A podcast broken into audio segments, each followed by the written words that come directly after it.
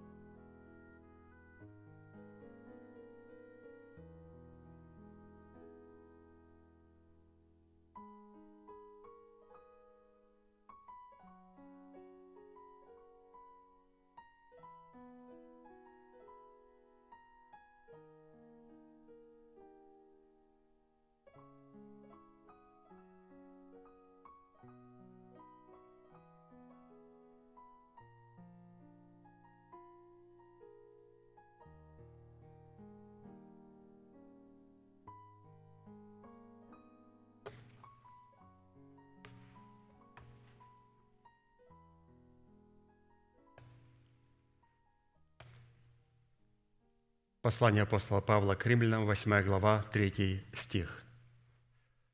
«Бог послал Сына Своего в подобие плоти греховной в жертву за грех и осудил грех во плоти». Бог послал Сына Своего в подобие плоти греховной. У Него не было плоти греховной, но у Него было подобие нашей плоти греховной. У Него было тело – святое и безгрешное, но оно имело подобие нашей плоти греховной, для чего пришел Машиах, чтобы стать, как написано, жертвой за грех. Для чего стать жертвой за грех? Для того, чтобы во плоти своей, в теле своем, чистого агнца, осудить грех. Итак, существует, как уже нам известно, два определения греха. Первое – это персонифицированный грех, как личность в образе падшего сына Зари, который трансформировался в грех через противление Богу, выраженное в нарушении Его заповедей. Это первое определение греха. Это дьявол и сатана. И второе – грех как состояние, которое вводит в силу закон греха и смерти – со всеми вытекающими из него последствиями распада, выраженными во всякого рода проклятиями, болезнями, унижающей нищете, в голоде и в преждевременной смерти. Чтобы устранить подобные проклятия, Богу необходимо со своей стороны совершить суд и произвести возмездие не только над грехом и его состоянием, но и над его производителями – выраженными, во-первых, в лице нашего ветхого человека, носителя генетического греха, также самого дьявола и ангелов его, и также детей дьявола, выраженных в людях, отступивших от истины Писания и воюющих с этой истиной. И орудием такого суда, согласно Писанию, Бог избрал крест Христов. Крест Христов – это в первую очередь не страдание, хотя страдания – за истину присутствует там. Но крест Христов – это, во-первых, демонстрация послушания воли Бога, которая удовлетворяет требования Его палящей святости и успокаивает Его дух. И во вторую – это выражение благодати Божьей, которая идет навстречу нашим нуждам. То есть Бог хочет уничтожить наши проклятия через способность уничтожить грех в лице ветхого человека, дьявола и беззаконных нечестивых людей, орудием креста Христова. И вот из прочитанного а, можно было бы спросить, если перевести все в формат квантовой духовной физики, дайте мне, пожалуйста, формулу, что такое крест Христов.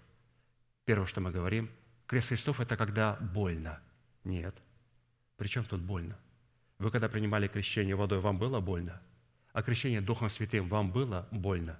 Нет. А огнем вам было больно? Ну, кто испытал, он скажет, нет.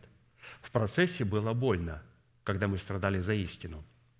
Но крест – это никогда больно. Это неполная формула. Люди страдают не только за истину. Люди страдают от глупости.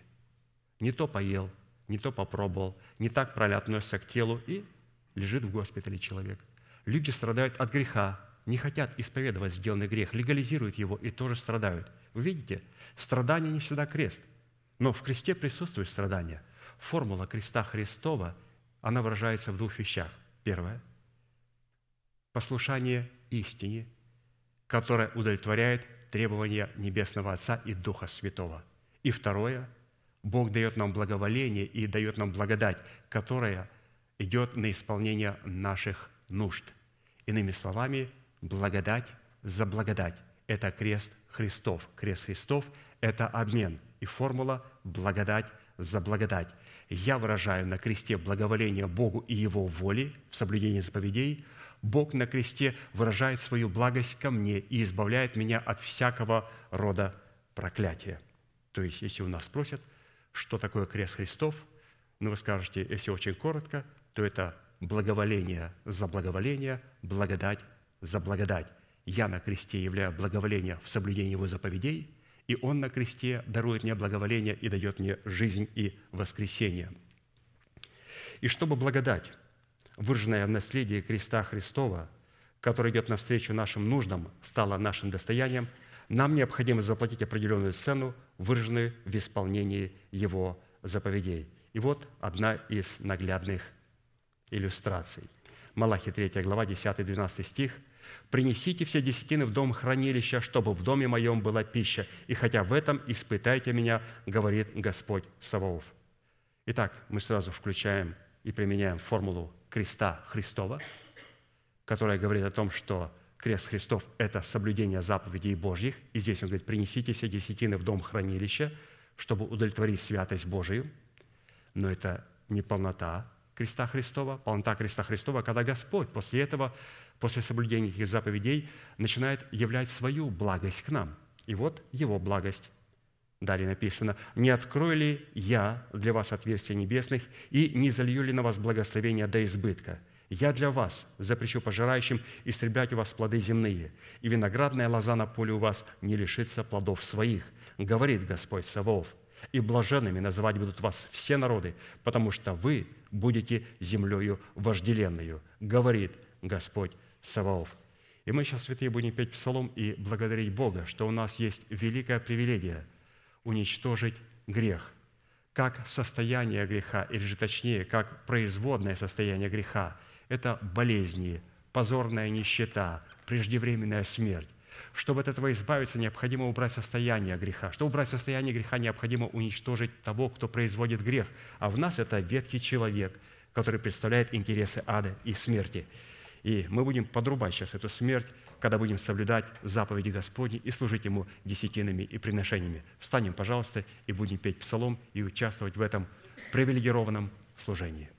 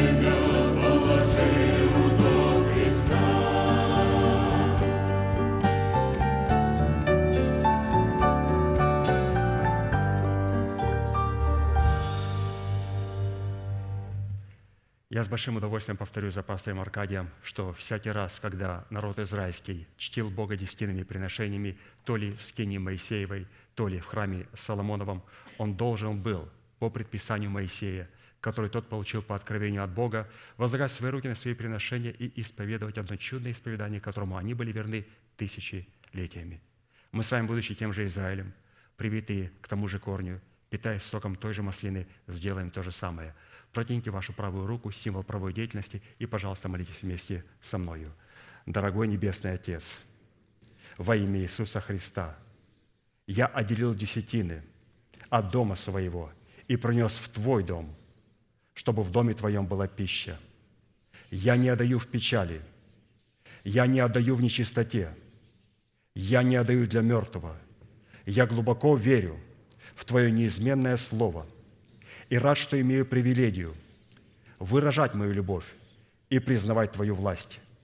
И ныне, согласно Твоего Слова, я молю Тебя, да откроются Твои небесные окна, и да придет благословение Твое до избытка на Твой искупленный народ во имя Иисуса Христа.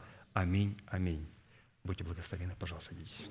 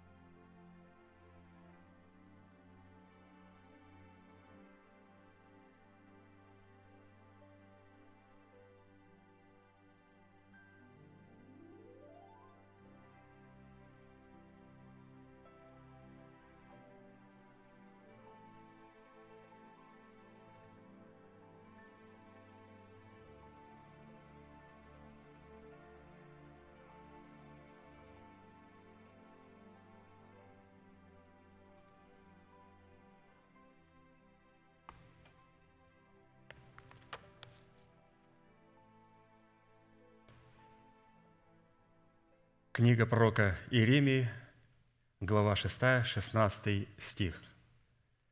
«Так говорит Господь, остановитесь на путях ваших и рассмотрите, и расспросите о путях древних, где путь добрый, и идите по нему, и найдете покой душам вашим». Возвращение к древнему пути добра. За основание исследования древнего пути добра мы обратились с вами к словам апостола Павла – которому по милости и вдохновению Святого Духа удалось в кратких и метких определениях сформулировать содержание порядка, присутствующего в учении Христовом. И они записаны в Евреям, послание к Евреям, 6 глава, 1-2 стих, и нам апостол Аркадий представляет их в более расширенном переводе, чтобы мы могли познать и понять и принять всю ту значимость этого места, всю ту глубинность этого места и важность для нас. И оно будет звучать следующим образом – Посему, окропив себя начальствующим учением Христа и облегшись в оружие света, содержащегося в господстве этого учения, устроим себя в Дом Божий, потому что невозможно дважды полагать основания обращению от мертвых дел и вере в Бога, учению о крещениях, о возложении рук, о воскресении мертвых и о суде вечном. Вот такое а, пространное объяснение –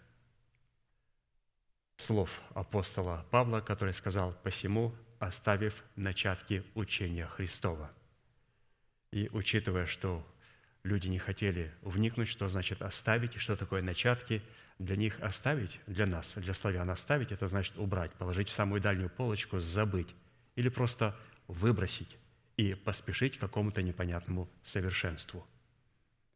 Но здесь нам апостол Аркадий показал – что, оказывается, оставить – это оставить у себя, положить в основании и начинать окроплять себя через исповедание начальствующим учением Христовым, чтобы устроять себя в Дом Божий. Вот что значит оставить начатки учения Христова. Это начинать окроплять себя этим начальствующим учением, а чтобы окроплять себя этим начальствующим учением, они должно как основание лечь в нашем сердце – Потом этим основанием необходимо обновить свое мышление и начинать потом исповедовать короткими устами. В определенном формате, насколько это позволил нам Бог и мера нашей веры, мы уже рассмотрели учение о крещениях в его трех функциях. Это крещение водою, Духом Святым и огнем. И также учение о возложении рук в трех функциях – в завете крови, соли и покоя и остановились на исследовании учения о воскресении мертвых, которое в Писании представлено в измерении западной стороны небесного и Иерусалима. Учение о воскресении мертвых. Итак, мы отметили, что, во-первых, что для себя и что для нас а, представляет учение о воскресении мертвых а, в его глобальном масштабе. Во-первых, учение о воскресении – призвана приобщать человека к роду Божьему или делать его своим Богом. 1 Иоанна 5 глава 1 стих. «Всякий верующий, что Иисус есть Христос, от Бога рожден». И мы должны понимать, кто это такой всякий верующий. Писание говорит, кто будет веровать и креститься, спасен будет. Оказывается, недостаточно просто того верить. Вы знаете, я верю точно, я верю, что там кто-то точно есть. Там точно кто-то есть. И вполне возможно, это Иисус Христос. Или же Аллах. Или же еще кто-то. Но там точно кто-то есть. Писание говорит, что мы должны верить в эту личность и знать, кто эта личность, кем эта личность является для нас, что эта личность сделала для нас, и как надо соработать с этой личностью. И необходимо свою веру запечатлеть водном крещении. Поэтому всякий верующий – это человек, который будет веровать и обязательно креститься, потому что в крещении мы заключаем завет с Богом. То есть все заветы, все контракты с Богом заключаются в смерти Господа Иисуса Христа. Далее, говоря, что же из себя представляет учение о воскресении мертвых. Во-вторых, учение о воскресении, оно призвано являть в человеке торжество победы над второй смертью. 1 Петра 3, 21 так и нас ныне подобно всему образу крещения, не плотской нечистоты омытия, но обещание Бога доброй совести спасает воскресением Иисуса Христа. Мы получаем спасение в воскресении Иисуса Христа. В смерти мы заключаем завет, а в воскресении Христа мы получаем полноту Его спасения и власть получаем над второй смертью. Далее учение о воскресении призвано взращивать человека в мужа совершенного в меру полного возраста Христова. 1 Петра 2.2 написано, «Как новорожденные младенцы, возлюбите чистое словесное молоко, дабы от него возрасти вам во спасение». И это словесное молоко – это то слово, которое мы слышим. Это слово, которое мы слышим, для кого-то будет словесным молоком. То слово, которое мы слышим, для кого-то будет веничком, которое будет очищать наше сердце от всяких гнилых и мертвых дел – а для кого-то то слово, которое мы слышим, будет являться фундаментом. Для кого-то это слово слышанное будет являться жемчужными воротами. Для кого-то это будет царское слово. То есть Господь использует одно и то же слово из уст, из уст своего посланника, и одних он кормит молоком, а другие, слушая ту же самую проповедь, они извлекают оттуда твердую пищу. И питаемся мы молоком или твердой пищей, можно посмотреть по тому, как мы живем, о чем мы мыслим и что мы говорим. Ну, далеко ходить не надо, можно посмотреть, как мы одеваемся. Вот, пожалуйста, далеко ходить не надо. Как мы одеваемся? По крайней мере, когда мы приходим в Церковь Божию, как вы одеваетесь? И я могу посмотреть на человека и сказать про себя, что кто питается молоком, а кто питается твердой пищей. То есть мы не приходим а, в церковь, как на дискотеку. Мы приходим как цари священники. Мы посмотрим, когда смотрим, например, как ходят. А, ну, у нас, вот, у нас есть а, сохраненные поныне, поныне королевские семьи. Вот в Англии есть семья а, королевская. Вы посмотрите, как они ходят. Парни все очень строго, в галстучках, очень аккуратные. Дамы, несмотря на то, что могут быть вести, вести свободно, но они одеты очень красиво, аккуратненько, все одеты очень прилично, очень аккуратненько. Это царская семья – они просто не имеют права вести себя по-другому. Также и мы святые. То есть это очень важно, как мы одеваемся в собрании, на служение, когда мы почитаем Бога. Конечно же, от этого не стоит исходить, от одежды человека. Но одежда человека а, говорит кое-что о человеке. Ну, все-таки давайте не будем судить, как принято говорить, вот встречает по одежке, а провожает по другим качествам. Мы встречаем человека по отношению к истине – Просто я об одежде поговорил, просто чтобы э, нам немножко не забывать также формат святости. Ну, пройдем дальше. Учение воскресения – это День Христов или год искупленных, который хотя и находится во времени, но не связано временем, так как является господином времени и господствует над временем. Исайя 63, 4. «Ибо день мщения в сердце моем, и год моих искупленных настал». То есть год каких искупленных – тех людей, которые пребывают в воскресении Христовом. Далее, учение о воскресении – это необходимый и судьбоносный процесс обновления, который заключен в три степени рождения, призванный действовать во времени одной человеческой жизни. Это процесс, который заключается в три степени рождения, и он действует в одной нашей человеческой жизни. Псалом 102, 5 обновляется подобно орлу юность твоя». Далее, учение о воскресении, оно содержит в себе три взаимосвязанных между собой уровня рождений, которые обуславливаются Писанием как рождение свыше или как рождение от Бога. То есть все эти три вида рождения – это и есть рождение свыше и рождение от Бога. Иоанна 3, 3, 5. Иисус отвечал Никодиму, то есть это был доктор богословия, очень уважаемый и почитаемый человек в Израиле.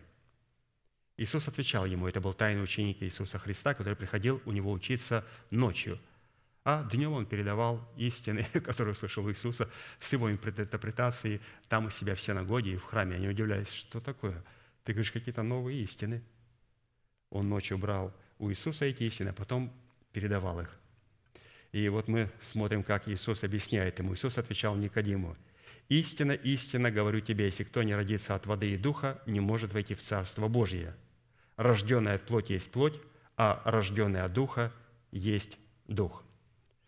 Из смыслового значения данного диалога следует, что рождение от воды и духа открывает двери к вхождению в Царство Небесное или к возможности родиться к престолу. Рождение от воды и духа позволяет нам войти в Царство Небесное, в котором мы сможем родиться к престолу. То есть происходит рождение к престолу. Без рождения воды и духа этого невозможно сделать. То есть он о таких вот возвышенных а, принципах говорил вместе с Никодимом. То есть он хотел, чтобы Никодим был в царстве. Он хотел Никодима видеть на престоле. И я думаю, что вполне возможно, этот человек там и находится. Учитывая отношение к телу Христа и как он относился к телу Христа, а, то есть мы видим о том, что он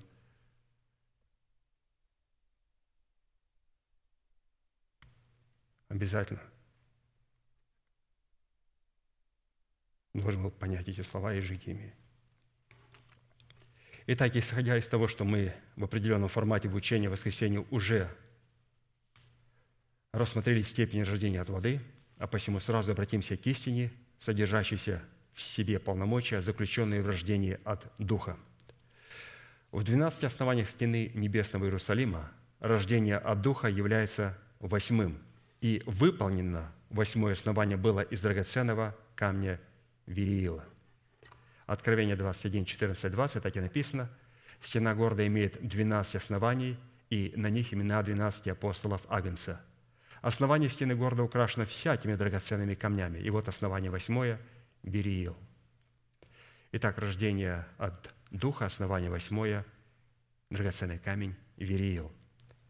Драгоценный камень Вериил, или же, как призвано называть его Берил, греческое «берюлос», включает все разновидности изумруда, приближен к цвету морской волны, отливающей золотом и прозрачен, как воздух.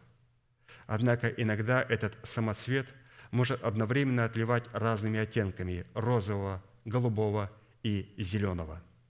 Древние мудрецы называли его камнем четырех ветров или же камнем, держащим в своем повиновении четыре ветра земли – так как его цветовая гамма встречается во всех 12 основаниях и на всех 12 драгоценных камнях, расположенных на содном перстнике просвященника, из чего можем заключить, что когда Бог выстраивает отношения с человеком через полномочия, содержащиеся в рождении от Духа, то Он обращается к человеку посредством Урима и Тумима голосом ветра в лице Святого Духа, который в этом основании представляет полномочия четырех ветров в имени апостола Матфея мытаря.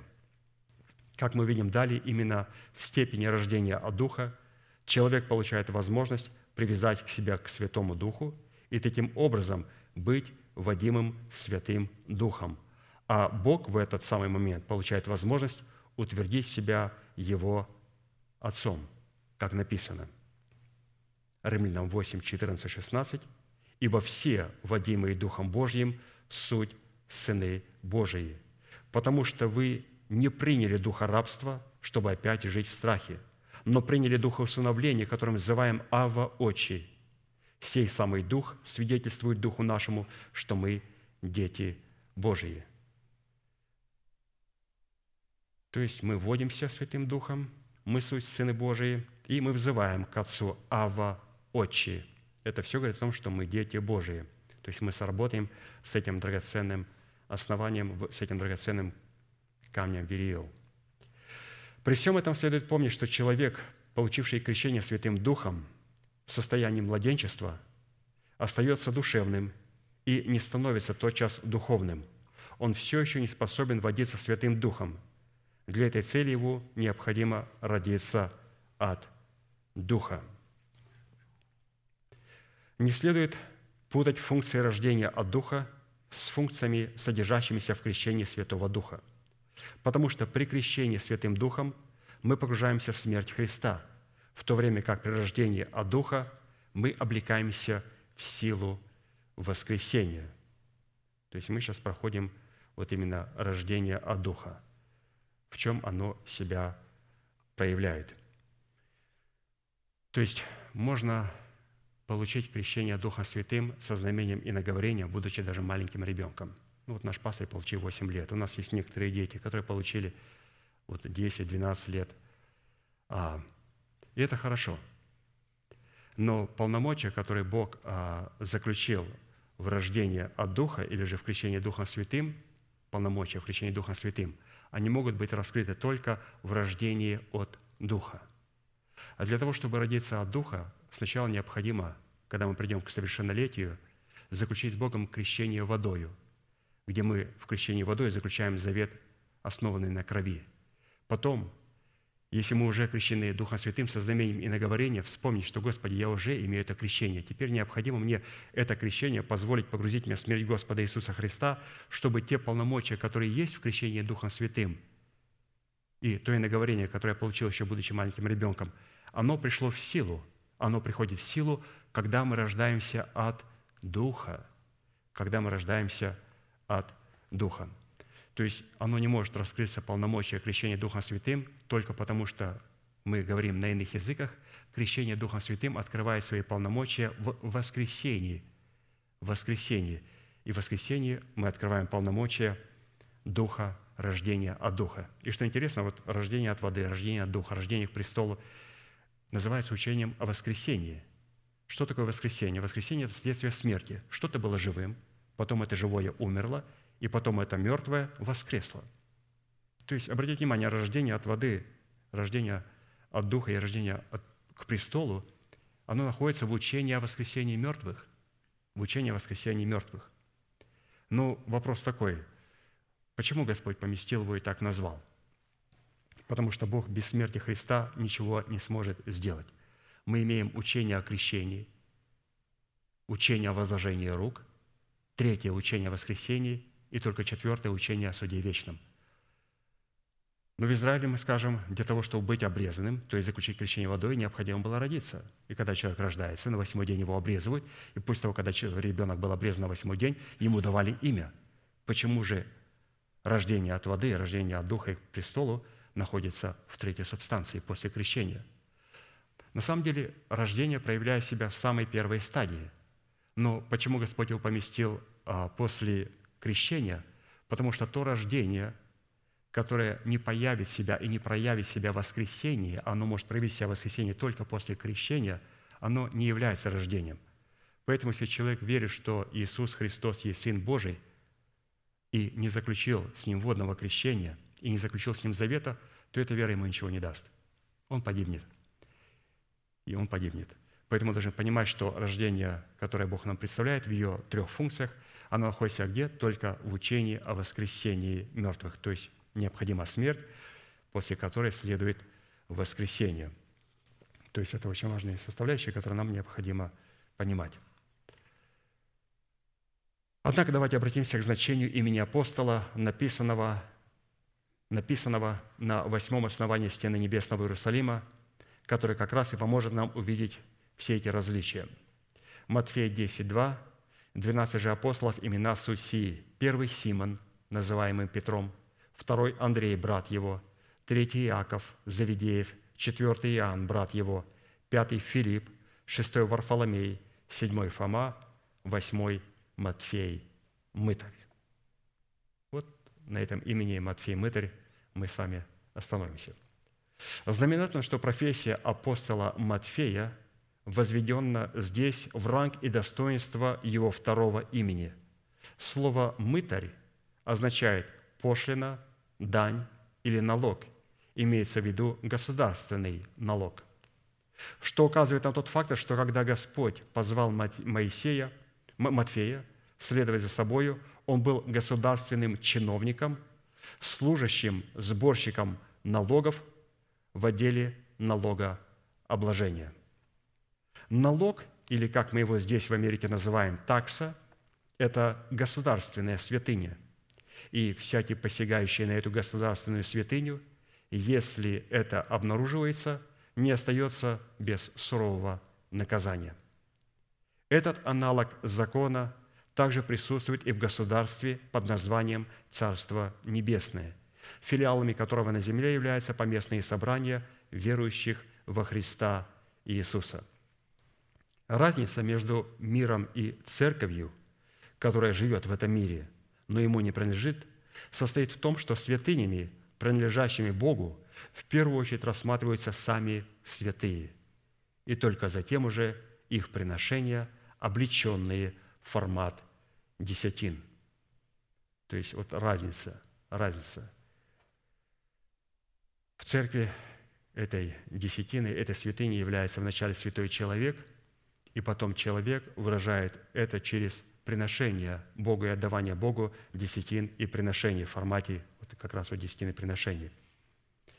Возведя функцию мытаря или сборщика налогов, во второе имя апостола Святой Дух хотел показать, что в восьмом основании стены небесного Иерусалима эта функция состоит в том, чтобы из числа званных отделить избранных, которые принадлежат Богу и являются святыней Бога. То есть функция вот этого имени Матфей Мытарь из числа званных отделить избранных, то есть отделить десятину, отделить святыню Божию, которая находится во всех церквах, во всех храмах, конфессиях и деноминациях. Ну а теперь более конкретно само имя Матфея – Матфея означает «дар Божий» или «посланник Бога». Однако у Матфея Мытря было еще одно имя, которым он называется у евангелиста Иоанна. Это имя Левий Алфеев. Алфей – это отец Матфея Левия. То есть Левий Алфеевич, у нас бы так называли у славян. То есть, оказывается, Матфей Мытарь – это как бы просто прозвище его было. Прозвище было его – Матфей Мытарь. И все знали, мы знаем, о ком ты говоришь. Ты говоришь о Левии Алфеевиче? Да, Левий Алфеевич. Ну, у еврейского народа не говорили Алфеевич, как у нас склоняется вот у славян. У них говорили Левий, сын Алфея, или же Алфеев. Имя Левий – это имя Матфея Мытаря, настоящее имя, то есть, как мы говорим, first name – Матфей Мытарь, его имя Левий, и оно обозначает «привязанный». А имя отца Левия, или же Матфея Мытаря, как его называли, означает «знаменитый», то есть Алфей, отец Матфея Мытрия или Левия, а, обозначает «знаменитый». Это имя происходит от греческой формы «клеопа». Впрочем, Алфея – отца апостола Матфея Мытаря, в среде учеников чаще всего так и называли Клеопой. То есть Клеопа – это отец Матфея Мытаря. Кстати, Клеопа был мужем сестры Марии, матери Иисуса. Так что Алфей Клеопа являлся для Иисуса Христа дядей, а Матфей Мытарь, сборщик налогов, или же, как правильно его назовут, Левий Алфеев, сын его, приходился Иисусу двоюродным братом. То есть Матфей Мытарь – это был двоюродный брат нашего Господа Иисуса Христа. То есть Матфей Мытарь – это как бы прозвище его, все знали, о ком идет речь, но все-таки его имя из уважения к этому апостолу – это Левий Алфеевич или Левий, сын Алфеев. Таким образом, исходя из имеющегося смысла, содержащегося в четырех именах апостола Матфея Мытаря, называемого Левием Алфеевым, в выгравированном восьмом основании стены Небесного Иерусалима означает знаменитый посланник Отца, призванный собрать святыню Господню в лице избранных, чтобы привязать их к лучшей виноградной лозе. То есть мы здесь включаем и Матфея, и сборщика налогов, и имя Леви, и имя Алфей – то есть вот пастор взял эти четыре функции, четырех имен, которые были, и вот из них вот вывел такую уникальную истину, формулу, которую Иисус Христос поместил в имя апостола, которым нарекается восьмое основание стены небесного Иерусалима. Еще раз давайте прочитаем, что обозначает Матфей Мытарь, называемый Левием Алфеевым. Вот что обозначает его имя. Это знаменитый посланник Отца – призванный собрать святыню Господню в лице избранных, чтобы привязать их к лучшей виноградной лозе. Бытие 49, 11, 12 написано, он привязывает к виноградной лозе осленка своего и к лозе лучшего винограда сына ослицы своей. Моет вине одежду свою, в крови гроздов одеяние свое. блестящие очи его от вина и белые зубы от молока». Ну, а теперь, чтобы проникнуть в полномочия, содержащиеся в имени Матфея Мытаря, нам прежде всего необходимо исследовать, в каких случаях это имя в своих функциях, выраженных в привязывании святыни Господней к лозе лучшего винограда, встречается в Писании. При всем этом будем помнить, что функции, содержащиеся в имени Матфея Мытаря, могут протекать только при сотрудничестве человека с Богом в полномочиях, содержащихся в рождении от Духа, где для каждой из сторон отведена своя роль, которая не может быть отменена и не может быть выполненной кем-либо другим. А посему, чтобы соработать с Богом в созидании в своем сердце восьмого основания стены небесного Иерусалима, нам необходимо не только исследовать функции, содержащиеся в полномочиях имени Матфея Мытаря, написанного на этом основании, но также и роли, которые Бог в этом имени отвел как для себя, так и для нас. Итак, давайте посмотрим все эти составляющие, которые позволят нам познать суть вот этого восьмого основания – рождение от Духа, что оно в себя включает. И вот Матфей Мытарь, Левий Алфеев поможет нам понять суть понять суть, что такое рождение от Духа. И рожденные ли мы с вами от Духа? Мы можем говорить на их языках. Это знамение, что у нас крещение Духом Святым. Но, может быть, наше крещение стало не крещением, наше обрезание стало не обрезанием. Почему? Потому что крещение Духом Святым определяется по наличию воскресения, которое выражается в рождении от Духа. Если мы не родились от Духа, а продолжаем говорить на их языках – то крещение Духом Святым сошло на нет. Оно утратило свои полномочия. Поэтому рождение от Духа и поможет нам посмотреть, мы с вами вообще духовные люди или не духовные. А это определяется через соработу того, сможем ли мы быть привязанными к лучшей виноградной лозе. Ну, вот давайте посмотрим те составляющие, которые предлагает нам увидеть апостол Аркадий. Итак, первая составляющая полномочия, содержащаяся в имени Матфея Мытаря, как собирателя святынь, привязывающего эти святыни ко Христу, оно обнаруживает себя в собирании вод, которые под небом в одно место. Вот, пожалуйста, где мы увидели сокрытое имя Матфея, это способности Бога собирать воды, которые находятся под небом в одно место. И, конечно же, это Бытие, 1 глава, с 9 по 10 стих. «И сказал Бог – да соберется вода. То есть здесь вот в этом слове «соберется» как раз и проявляя себя Матфей Мытарь. Собраться, то есть это из числа званного, из числа большинства выделить свой остаток. И сказал Бог, да соберется вода, которая под небом, в одно место, и да явится суша. И стало так. И назвал Бог сушу землею, а собрание вод назвал морями. И увидел Бог, что это хорошо. Мы знаем, что конечная цель такого творческого акта – это всегда является человек. Человек, имеющий образ и подобие Бога, с которым Бог мог бы разделить свое общение. И для этого необходимо собрать воды в свое место, чтобы явлена была суша, которую Бог называл землею. Что значит собирать воды в свое место? То есть эти все соленые воды должны были собраться в свое место и быть названными морями. Собрание соленых вод в свое место – это собрание святых или отделение святых Господних и привязывание их к лучшей лозе винограда. То есть вот мы сегодня собрались на этом месте, это и есть собрание соленых вод, собрание святых. В то время как пресные воды в виде рек, направляющихся к этим морям, это образ начальствующего учения Христа во плоти или древний путь добра, ведущего к покою Бога в лице Иисуса Христа. А посему, пока вода в лице избранного остатка не соберется под небом в свое место, которое есть тело Христа – не может быть явлена и суша в предмете человеческого сердца, которая станет местом засевания и возделывания семени Царства Небесного.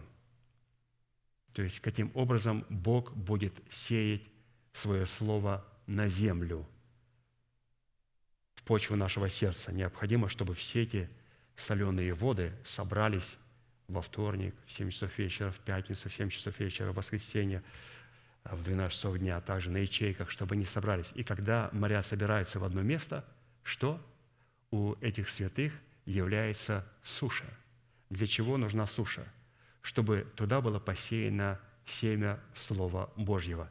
И мало того, что когда святые собираются в одно место, с вершин гор, с ледников начинают течь струйки пресной воды, которые перерастают и переходят в большие водопады, в большие реки. И эти реки куда стремлятся? Все реки устремляются в океаны и в моря.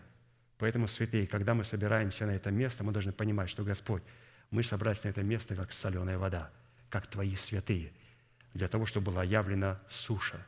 Суша – это готовность принимать Твое Слово в мое сердце. И когда была явлена суша, к ним потекли пресные воды реки жизни, то есть учения Господа Иисуса Христа, пришедшего во плоти. Поэтому насколько важно собираться вместе. Апостол Павел говорит, не оставляйте собрания, как есть у некоторых обычаев. Это не хороший обычай. Он говорит, мы должны собираться как моря в одни места, которые позволят потом откровением Святому Духу, Духу Святому растопить эти ледники непонятых откровений прежними поколениями муж, мужей Божьих – растопить их и в этих ручейках, и в этих откровениях, и в этих водопадах направить их к морям и океанам, то есть направить их к нам, чтобы потом мы могли приносить плод на той земле, которая была явлена. Поэтому необходимо собрать воды в одно место, чтобы была явлена суша, то есть приготовлено сердце для принятия Слова Божьего, и чтобы туда могло направляться пресная вода Слова Божьего, то есть учение – Екклесиас 4,17 написано, «Наблюдай за ногою твоею, когда идешь в Дом Божий, и будь готов более к слушанию, нежели к жертвоприношению». Итак, когда мы идем в Дом Божий, что? Моря собирается в одно место, является суша, и теперь мы готовы к слушанию. Мы готовы к слушанию. То есть насколько важно то служение, в которое мы с вами приходим и в котором мы с вами пребываем.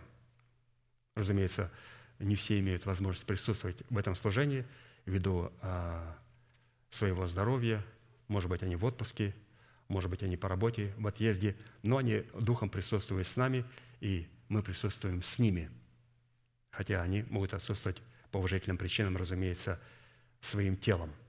Поэтому откровение также течет и к ним, то есть каждому святому, который находится в единстве с Церковью Божьей.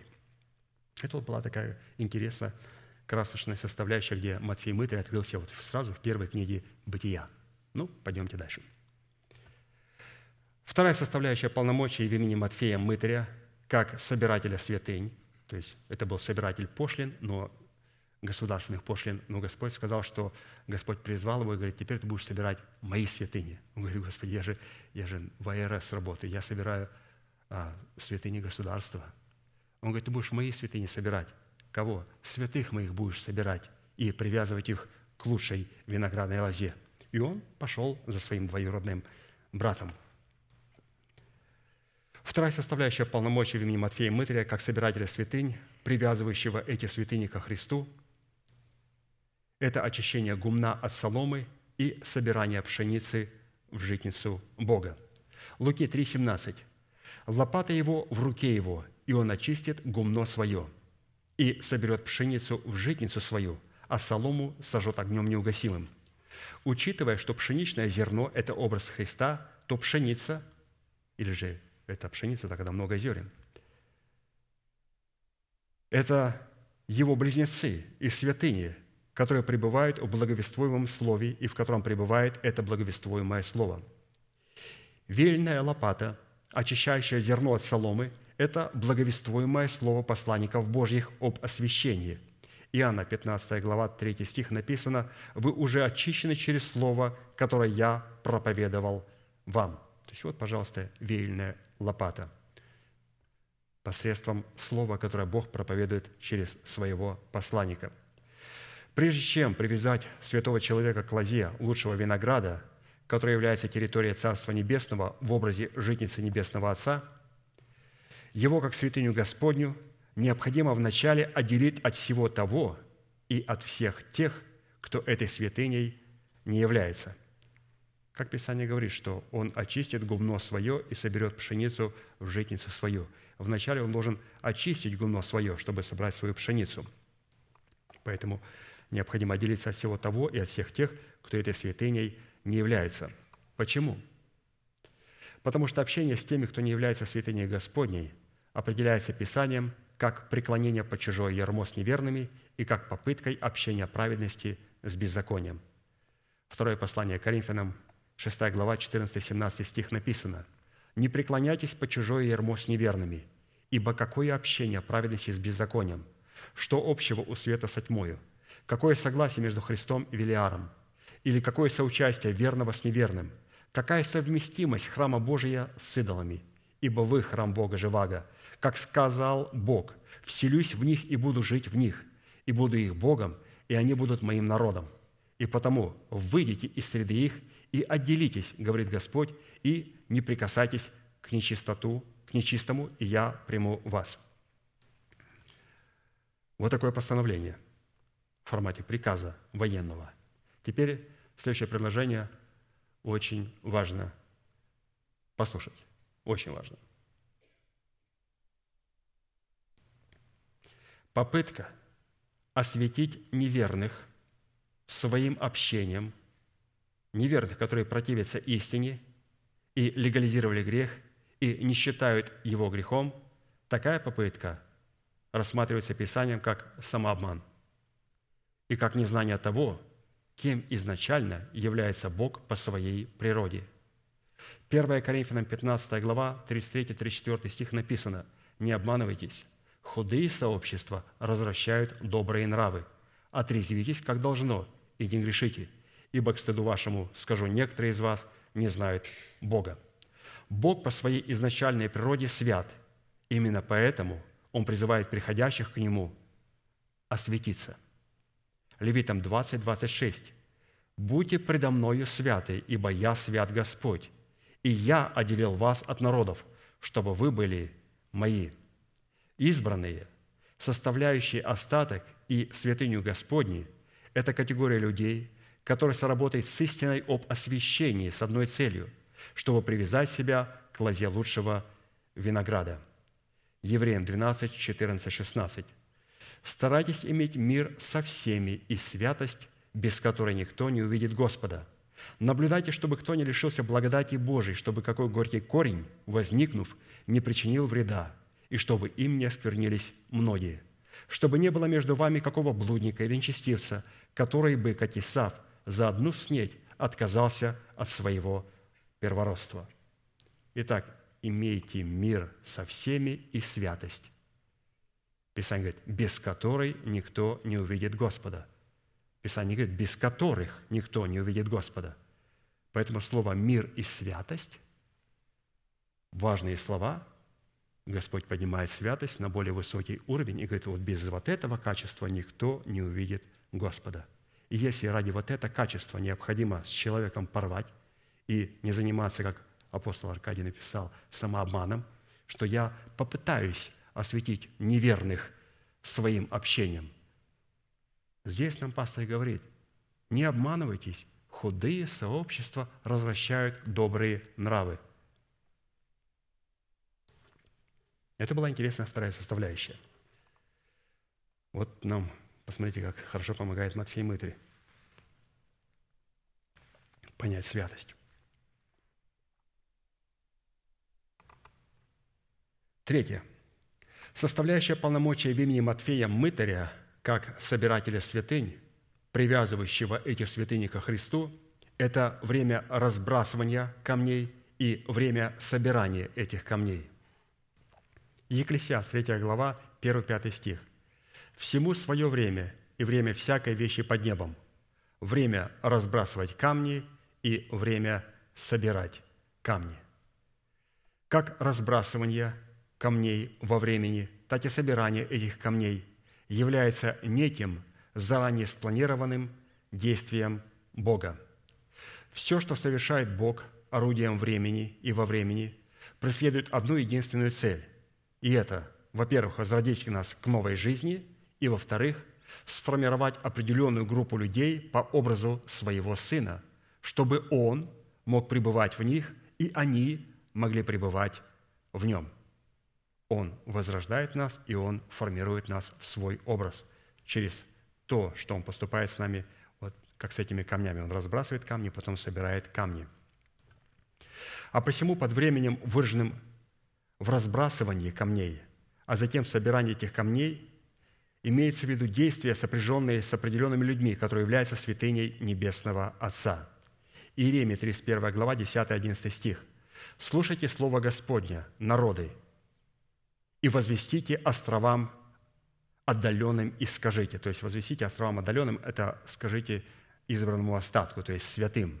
Это отдаленные острова. И скажите, кто рассеял Израиля, тот и соберет его, и будет охранять его, как пастырь стада свое.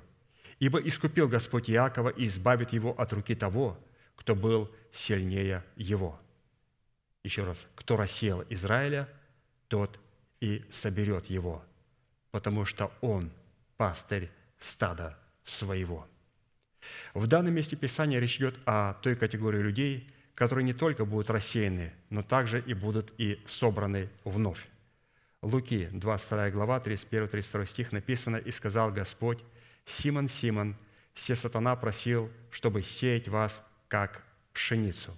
То есть, чтобы он сказал, чтобы вот разбросать вас, как камни.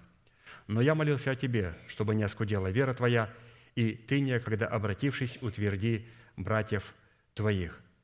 То есть Господь говорит, я соберу вас снова вместе, и ты должен будешь утвердить братьев своих.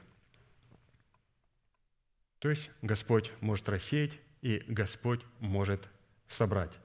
И он это делает только для того, чтобы все те, кто были рождены к новой жизни, чтобы в них сформировать определенный а, такой образ, образ своего Сына, Сына Божьего. Поэтому поступает как с камнями. Он разбрасывает их, а потом собирает их. Он рассеивает их в смерти Господа Иисуса Христа и потом получает их, когда собирает их в воскресении Господа Иисуса Христа. Поэтому мы должны понимать, что все такие действия, как пастор показал нам, являются заранее, ключевое слово «заранее», спланированными действиями Бога. Поэтому, когда мы а, вот во время изоляции были рассеяны друг от друга, мы должны понимать, что это было действие, спланированное Богом для тех, кто рожден от слова истины, для того, чтобы в них отобразить образ Сына Божьего. Господь рассеял нас, и мы все были в рассеянном состоянии – как раз раскиданные камни. И потом Господь нас снова собрал, но уже не в полном количестве. Кого-то среди нас больше не стало. Кто-то перешел в вечность, а кто-то просто оставил церковь. Для чего Господу раскидывать и собирать? Матфей мытарь, ему необходимо найти святыню в Церкви Божьей. И чтобы найти святыню, он задействует полномочия Матфея мытаря, разбрасывает камушки – Люди соблазняются. Я и с этим не согласен. На каком основании? Да почему так? Друзья, это заранее спланированные действия Бога. И потом, когда Он собирает, Он говорит, о, слава Богу, гумно очистилось. Недостаточно. Теперь Он делает другое. Он оставляет нас и убирает, то есть человека, который представляет для нас отцовство Бога. И мы сейчас находимся, сейчас находимся в рассеянном состоянии – мы должны это хорошо понимать, что мы сейчас находимся в изоляции. То есть Бог не закончил свое освящение, что мы сейчас рассеяны. Писание говорит, поражу пастырю и рассеются овцы. Но для чего Господь рассеивает и для чего Господь потом раскидывает и собирает камни, чтобы показать церкви своей, что Он, Господь Иисус Христос, является пастырем. Апостолы являются сопастырями. Мы – помощники – являемся сопасторами и апостолом. Лидеры ячеек являются тоже сопасторами апостолом и пастырям церквей. То есть, когда Господь что-то разбрасывает и собирает, Он говорит, только делаю для того, чтобы вы могли познать, что я пастырь ваш. И всякий раз, когда Он раскидывает камушки и обратно их собирает, церковь, она в более, в меньшем количестве. И сейчас тоже, когда нету апостола с нами среди нас – то, разумеется, мы потеряли некоторых людей. Но мы должны понимать, что Матфей Мытарь делает свою работу. И вы знаете, что радостно? Что совсем немного, совсем единицы. Это говорит о том, что церковь э, вот в своем большинстве, ну, прошло уже через столько, и раскидали, и собрали, и раскидали. Господи, да сколько можно уже кидаться нами?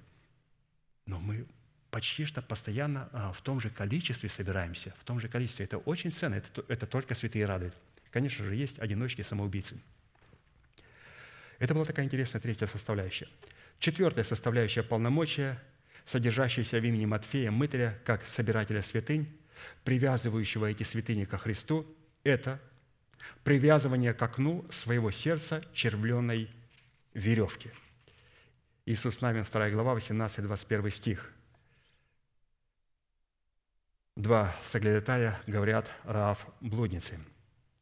«Вот когда мы придем в эту землю, ты привяжи червленую веревку к окну, через которую ты нас спустила, а отца твоего и матерь твою и братьев твоих, все семейство отца твоего собери к себе в дом твой. И если кто-нибудь выйдет из дверей дома твоего вон, того кровь на голове его, а мы свободным будем от клятвы сей, твоей. А кто будет с тобой в твоем доме, того кровь на голове нашей, если чья рука коснется его. Если же ты откроешь сие наше дело, то мы также свободно будем от клятвы твоей, которую ты нас закляла». Она сказала, «Да будет по словам вашим». И отпустила их, и они пошли, а она привязала к окну, через которое спустила двух соглядатаев, червленую веревку именно к этому окну. Итак, Иерихон здесь для нас повествует очень красиво. Это вообще уникально, когда пастор начинает пояснять те принципы, которые находятся а, в этих откровениях. Иерихон – это город Пальм, город праведности. Суд, вынесенный Богом для этого города, говорил о том, что эта праведность не являлась праведностью веры, и основанием этой праведности являлось не искупление, выраженное в благодати Божьей, а человеческие умозаключения и всякого рода религиозные деяния.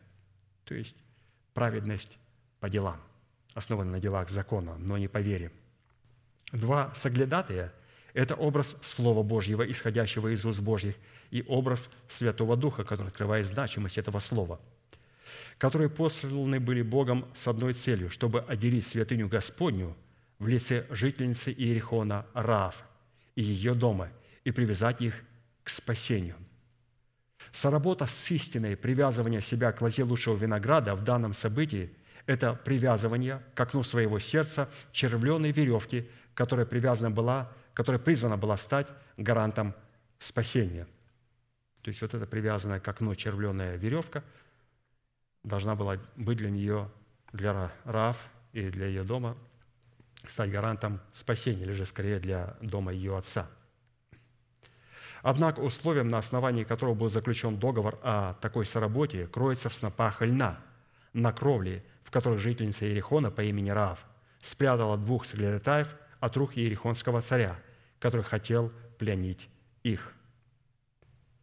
Иисус нами 2 глава 3-6 стих написано, «Царь Иерихонский послал сказать Раве, «Выдай людей, пришедших к тебе, которые вошли в дом твой, ибо они пришли высмотреть всю землю». Но женщина взяла двух человек тех и скрыла их, и сказала, «Точно приходили ко мне люди, но я не знала, откуда они. Когда же в сумерки надлежало затворять ворота, тогда они ушли. Не знаю, куда они пошли. Гоните скорее за ними, и вы догоните их. А сама отвела их на кровлю и скрыла их в снопах льна, разложенных у нее на кровле. То есть она скрыла их в снопах льна, которые разложены были у нее на кровле. И вот чем является вот эта кровля? Кровля дома, принадлежащего Раав – это образ обновленного мышления духом нашего ума, в то время как снопыльна – это образ смерти и воскресения. Писание говорит, притча 23.7, «Каковы мысли в душе человека, таков и он». То есть это вообще, а, как вот мы читали с вами труды пастыря, я считаю, что это революционное откровение, что Бог – дает оценку праведности нашего сердца не по тем вожделениям, которые находятся в теле нашем и которые противны Богу. Бог праведности нашему сердцу дает только по оценке того, что в нашей голове, а не в тех вожделениях, которые воюют в нашем теле. И он говорит, друзья, мыслите о горнем. Мой Отец вам даст самую наивысшую оценку. Мыслите о горнем. А как мыслить о горнем? Там необходимо иметь вот эти снопы льна, и там необходимо сокрыть двух соглядатаев. Слово Божие, помазанное Духом Святым – Поэтому Господь дает нам оценку по тому, какие мысли в нашей душе, а не по тем вожделениям, которые находятся в нашем теле. Дьявол исходит только от того, что находится в нашем теле. Он говорит, а посмотри, какие у тебя желания. Посмотри, какие у тебя желания. Вот ты кто? Ты мой раб. Господь говорит, нет. Посмотри на те мысли, которые у тебя находятся в твоем мышлении. Я принял истину Божию, начинаю рассуждать на ней, благодари за нее Бога, и тем самым Господь отдает нам такую высокую оценку. То есть насколько важно, святые, а, иметь мысли Слова Божьего в своем уме. Очень важно, очень важно. Потому что каковы мысли в душе человека, вот таков будет и он. Такую, вот Бог сказал так. А вот червленая веревка – это учение об искуплении, в котором человек из категории врагов Бога переходит в категорию рода Божьего. Однако окно, к которому была привязана червленая веревка – это кроткие уста, исповедующие веру сердца в то, кем является Бог и что сделал для нас Бог. А посему червленая веревка, привязанная к окну, это печать праведности, свидетельствующая перед Богом, что данный человек является святыней Бога. Такая печать дает Богу юридическое право избавить дом такого человека от его гнева в день его посещения – то есть насколько необходимо иметь эту червленую веревку, которая была привязана к нашему окну. какому окну? Нашей кровли. Какой кровли? В которой есть снопы льна. Что в этих снопах льна сокрыто? Дух Святой, Слово Божие. И червленая веревка – это истина об искуплении, когда мы начинаем исповедовать истину своими устами. Поэтому это печать праведности, которая свидетельствует перед Богом, что я являюсь святыней Бога. И Давайте посмотрим, где еще говорится об этой печати. Исход 28 глава, 36-38 стих.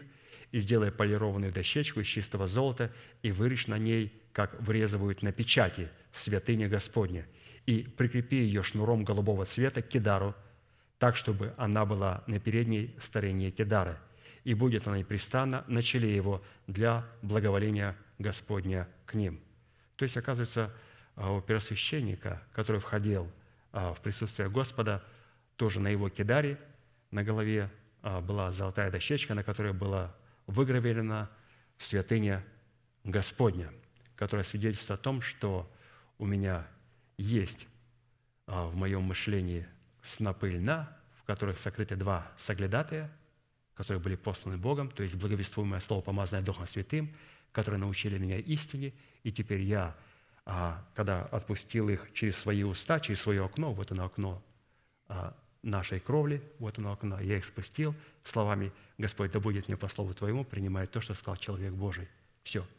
И теперь они говорят, вот эта червленая веревка, она будет являться спасением. Теперь начинаю благодарить за ту истину, которую я принял. Господи, принимай ее, я благодарю Тебя за нее, эту истину. И теперь каждый день начинаю благодарить. То есть эта червленая веревка должна постоянно висеть была из этого окна. То есть мы приняли Слово Божие, и потом каждый день утверждаем эту истину. А вот в книге «Песни песней» печать под именем Святыня Господня, обуславливающая предмет чистого мышления, выражается в том, чтобы спасти, пасти, пасти своих козлят в предмете своего обновленного Святым Духом мышления подле шатров пастушеских. Песни песней, 1 глава, 6-7 стих. «Скажи мне, ты, которого любит душа моя, где пасешь ты, где отдыхаешь в полдень? К чему мне быть скиталицей возле стад товарищей твоих? если ты не знаешь этого, прекраснейшая из женщин, то иди себе по следам овец и паси козлят твоих подле шатров пастушеских. Вот такая интересная была четвертая составляющая. Пятая составляющая – полномочия в имени Матфея, мытаря, как собирателя святынь, привязывающего эти святыни ко Христу – это соработа со Святым Духом, пасущего в садах и собирающего лилии. Песни песней 6, 2, 3. «Мой возлюбленный пошел в сад свой, в цветники ароматные, чтобы пасти в садах и собирать лилии. Я принадлежу возлюбленному моему, а возлюбленный мой мне, он пасет между лилиями». То есть возлюбленный собирает лилии.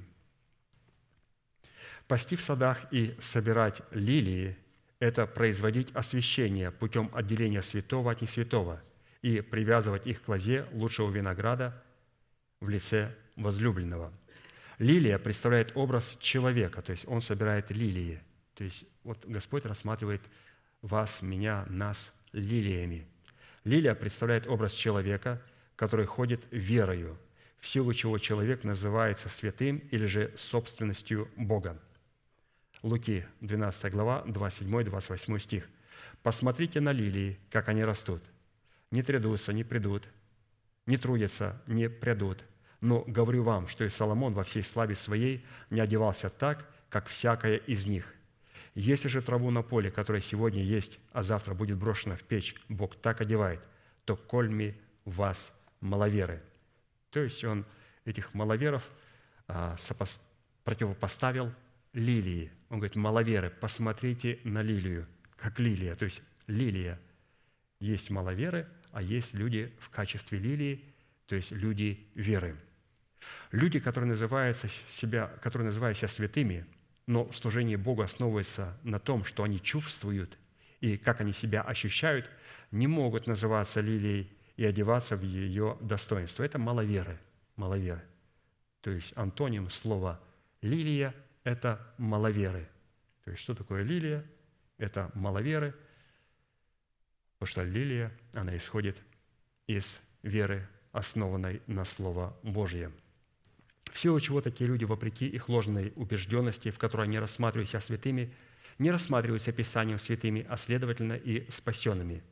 Потому что вера, которая присутствует у лилии, это информация, исходящая от Слова Божьего, пребывающего вовек, а не чувства и не пророчества, сны и видения, убаюкивающие наши чувства, когда мы нарушаем порядок Бога. Писание говорит, 2 Коринфянам 5 глава 7 стих, «Ибо мы ходим верою, а не видением». То есть ходим верою или же ведением, знанием истины, но не видением, которое видение основывается на чувстве, которое сегодня так сильно желают вот, в церквах Божьих чтобы что-то почувствовать. Писание говорит, Бог собирает свои лилии. И вот эта лилия – это как раз человек, который основывается на истине. А маловер – это человек, который не является лилией, и который основывается только на чувствах, на эмоциях, на пророчествах, ложных наведениях, которые убаюкивают его чувства. Шестая составляющая полномочия в имени Матфея Мытаря как собирателя святынь привязывающего эти святыни ко Христу, призвано привести избранный народ к торжеству на высотах Сиона. И Иеремия, 31 глава, 10-12 стих. «Слушайте слово Господня, народы, и возвестите островам отдаленным и скажите, кто рассеял Израиля, тот и соберет его, и будет охранять его, как пастырь стада свое» ибо искупит Господь Иакова и избавит его от руки того, кто был сильнее его. И придут они и будут торжествовать на высотах Сиона. И стекутся к благостыне Господа, к пшенице и вину, и елею, к агнцам и валам, и душа их будет, как напоенный водою сад, и они не будут уже более томиться – Следует сразу обратить внимание на тот факт, что в данном пророчестве присутствует как язык вечности, так и язык времени. Когда Бог говорит в этом пророчестве языком вечности, то Он говорит, что Израиль, об Израиле, как о своем народе, который Он уже искупил. Когда же Бог говорит языком времени, то Он говорит о Израиле, как о своем народе, которого Он только собирается искупить. И будем помнить, что говоря об Израиле как о своем народе, Бог в первую очередь имеет в виду категорию людей из всякого колена, народа, языка и племени, происходящего от семени Авраама по вере. Израиль – это народ, призванный осуществлять и приводить в исполнение замыслы и интересы Бога на планете Земля. Народ, через которого Бог получает возможность явить себя миру.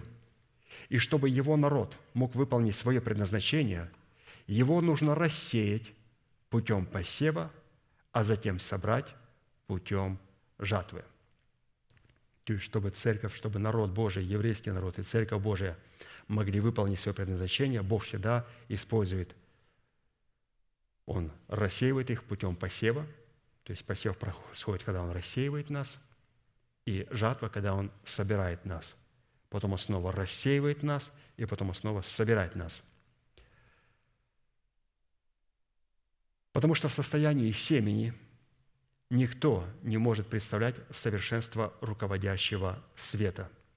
Когда же семя при действии рассеивания умрет, тогда оно принесет плоды воскресения.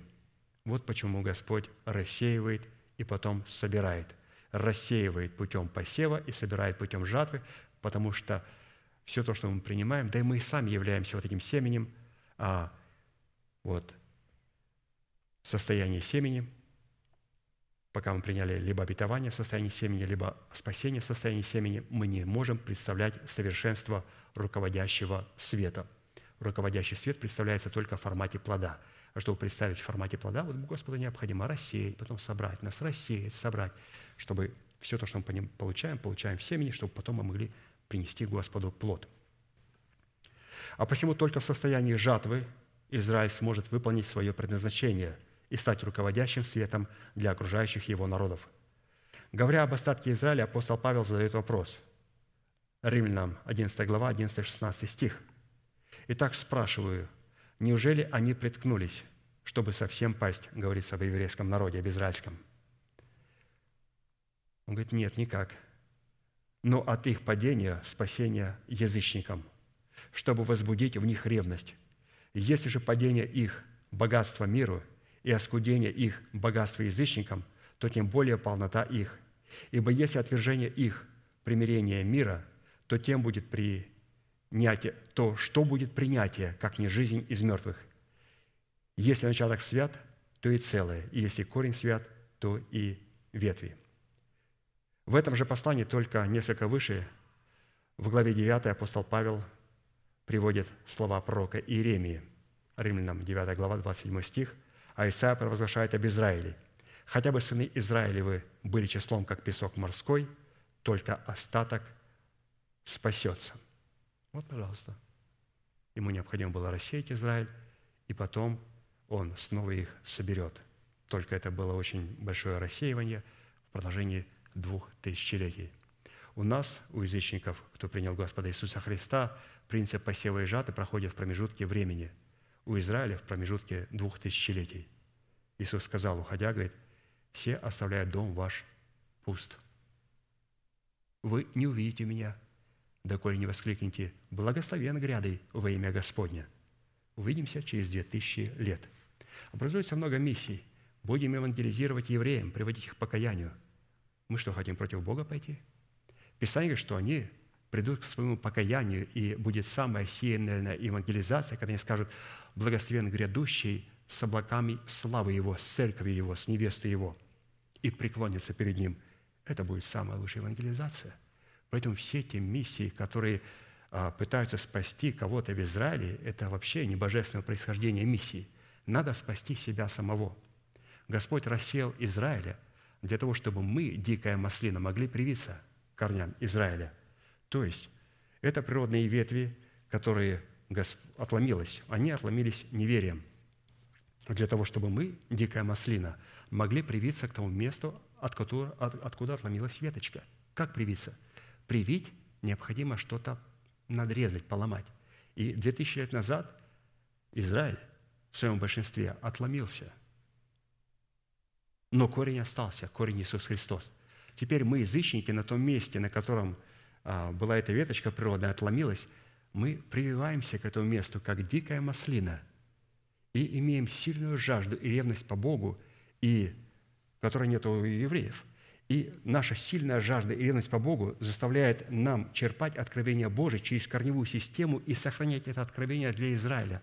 Оно же проходит через корень, через природные ветви, через все природные веточки, и потом переходит к нам, к дикой маслине, к язычникам – это какую силищу надо иметь, чтобы вызывать эти откровения из этой глубины. И тем самым мы сохраняем Израиля. Для них сохраняется милость. Но к концу веков Господь очистит церковь свою. Почему? Он сказал, что Он должен взять вот остаток в лице израильского народа, еврейского народа, и эту природную ветвь снова привить.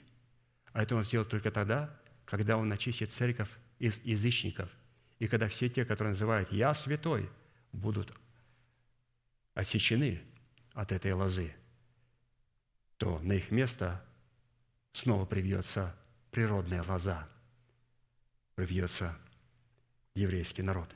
Поэтому должны понимать, святые, ладно, еврейский народ, они надломились, отломились, чтобы мы, дикая маслина, веточка, могли привиться к этому корню. Но они, как природная ветвь, привьются, когда в Церкви Божьей Он очистит церковь свою и повыламывает все те ветви, которые называются синагогами сатаны. И на их место Он привьет природную маслину. Поэтому что ожидает церковь? Святые, а Господь очень скоро, очень скоро привьет израильский народ – это о том, что катастрофа сейчас начнется в церквах. И да придет она во имя Господа Иисуса Христа. Катастрофа. Та катастрофа, которая постигла 2000 лет назад евреев, эта катастрофа идет к церкви из язычников, которые называются христианами. Чтобы привить обратно Израиль, природную ветвь, необходимо поломать эти все сухие ветки и повыкидывать их и сжечь их огнем. И когда это произойдет, потом природная ветвь в тысячелетнем царстве привьется – Поэтому, святые, нас ожидает нечто уникальное.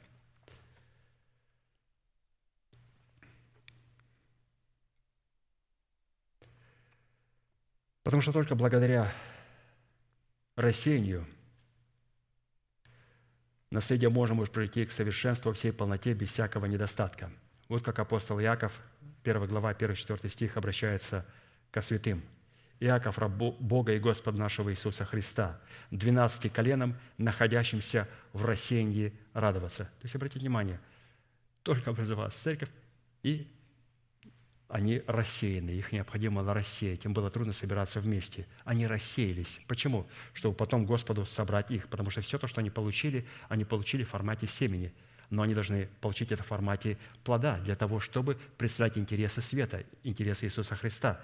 И поэтому апостол обращается к церкви как к рассеянным, находящимся в рассеянии радоваться. С великой радостью принимайте, братья, когда впадаете в различные искушения, зная, что испытание вашей веры производит терпение. Терпение должно иметь совершенное действие, чтобы вы были совершенны во всей полноте, без всякого недостатка – Пророк Исаия говорит, что это совершенство может произойти только после собрания Израиля на высоты Сиона, где он сможет облагодетельствовать их своей благостью. То есть он должен собрать Израиля на высоты Сиона. Что указывает на тот факт, что к последнему времени отношение остатка к Сиону в лице церкви должно в корне измениться. И Господь это сделает, что отношение к церкви, к Сиону изменится. Писание говорит, что именно там, на Сионе, душа их будет как напоенный водою сад, и они не будут уже более томиться. Сион – это лучшая виноградная лоза, которую мы можем привязать себя только через работу с полномочиями, содержащимися в имени Матфея Мытаря, написанного на восьмом основании стены небесного Иерусалима. А это означает взирать на невидимое обетование, содержащееся для нас во Христе Иисусе, и краплением очистив сердца свое от порочной совести, держаться исповедания, упования неуклонно. То есть исповедовать Слово Божие и держаться исповедания, обетования неуклонно. Вот такая была интересная шестая составляющая. То есть, каким образом Господь рассеял Израиля, Он рассеял Израиль ради нас, для того, чтобы мы, дикая маслина, могли привиты к Израилю, корням. И, разумеется, Он совершит нечто, когда Он очистит гумно свое – и соберет пшеницу в житницу свою, очистит церковь свою, для того, чтобы язычники могли снова привиться. А чтобы привиться, люди, которые занимаются садоводством, они знают, что необходимо что-то поломать, необходимо что-то отрезать, и потом к этому отрезанному что-то привить. И привить а, ветвь, которая будет еврейский народ. Святые, это очень чудное откровение. Это что ожидает церковь? Сейчас какой начнется треск? Господь хочет привить евреев в свой народ. Но ему необходимо этот треск навести в Церкви Божьей. Все те, которые говорят, что я святой, а является, живет как сатана и дьявол. Имеют вид благочестия, силы же его отрекшейся. Начнется сильнейший треск. Когда начнется сильнейший треск, это говорит о том, что Господь приготовил, чтобы привить Израиля к Церкви Божьей.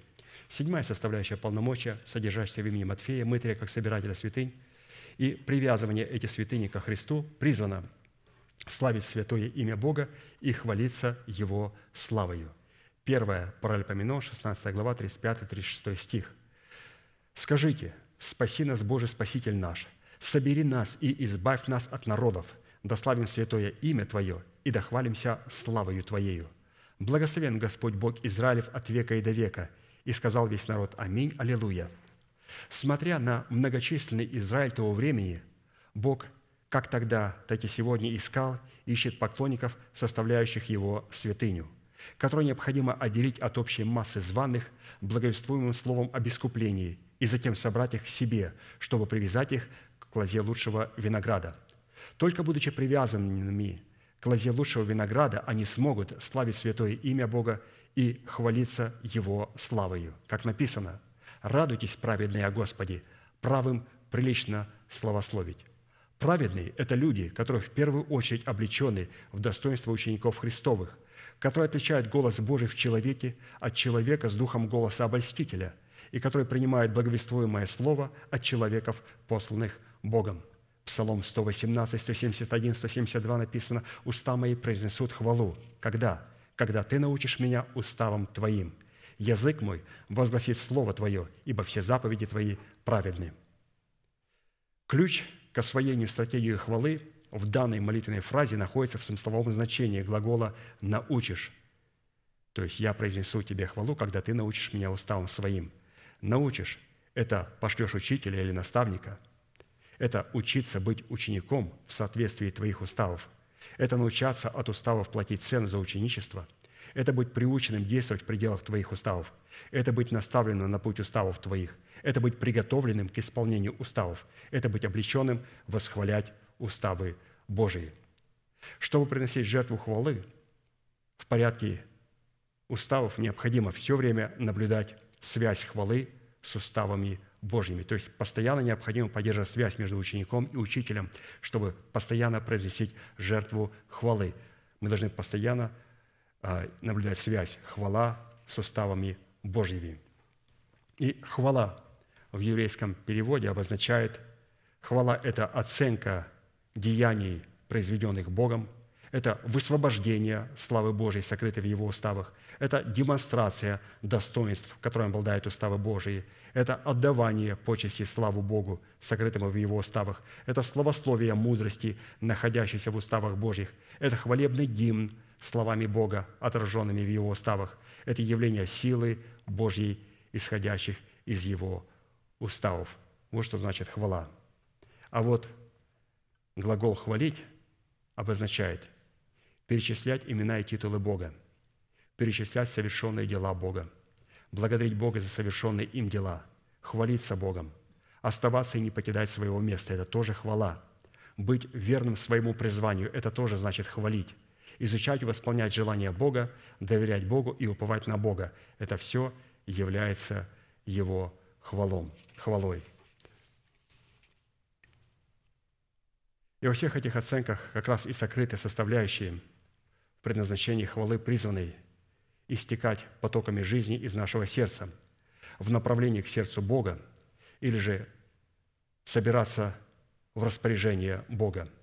Именно от таких людей, которые научены словословию, Бог отделит от тех, кто не научен, и привяжет их к лучшей виноградной лозе. И мы сейчас, святые, будем молиться, и я призываю на это место всякого святого человека, который хочет быть привязан к лучшей виноградной лозе. Можно сказать, Господи, я уже привязан к лучшей, к лучшей виноградной лозе. Мы привязаны к лучшей виноградной лозе. Но когда мы согрешаем, когда мы легализируем грех, когда мы слушаем дьявола или же ту похоть, которая в нас, мы тем самым себя сами отрываем от лучшей виноградной лозы. И чтобы сохранить себя у этой виноградной лозы, необходимо, разумеется, покаяться, прийти на это место и исповедать свои грехи. Это первый путь, с которого начинается привязывание себя к лучшей виноградной лозе. Мы будем сейчас петь псалом, и мы ждем вас у алтаря на этом святом месте, чтобы привязать себя к лучшей лозе.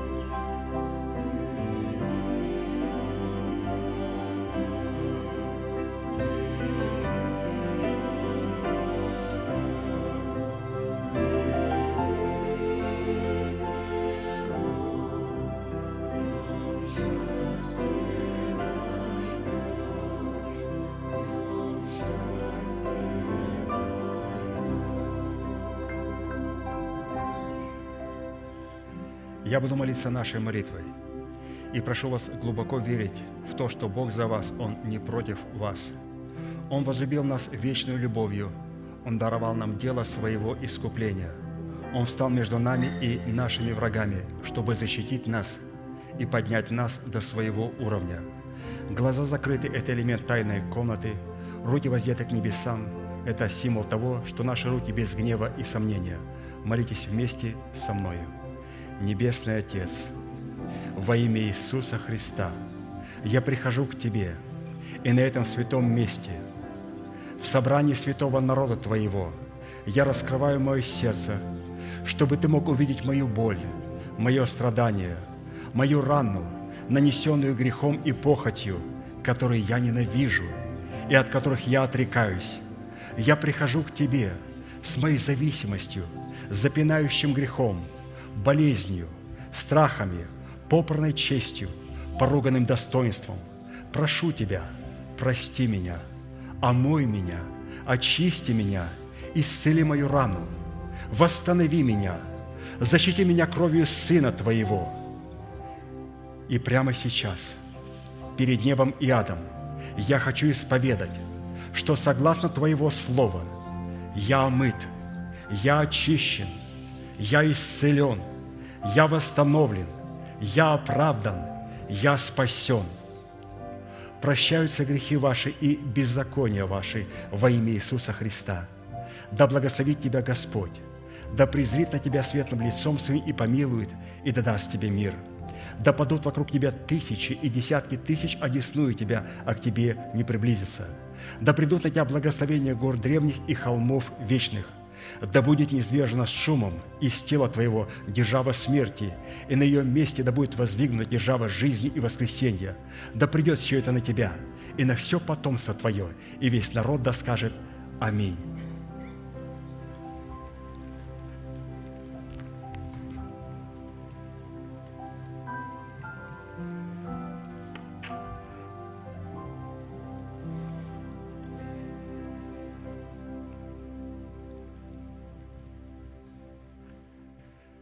Закончим нашей неизменной манифестацией. Могущему же соблюсти нас от падения и поставить пред славою Своею непорочными в радости, единому, премудрому Богу, Спасителю нашему, через Иисуса Христа, Господа нашего, слава и величие, сила и власть прежде всех веков, ныне и во все веки. Аминь.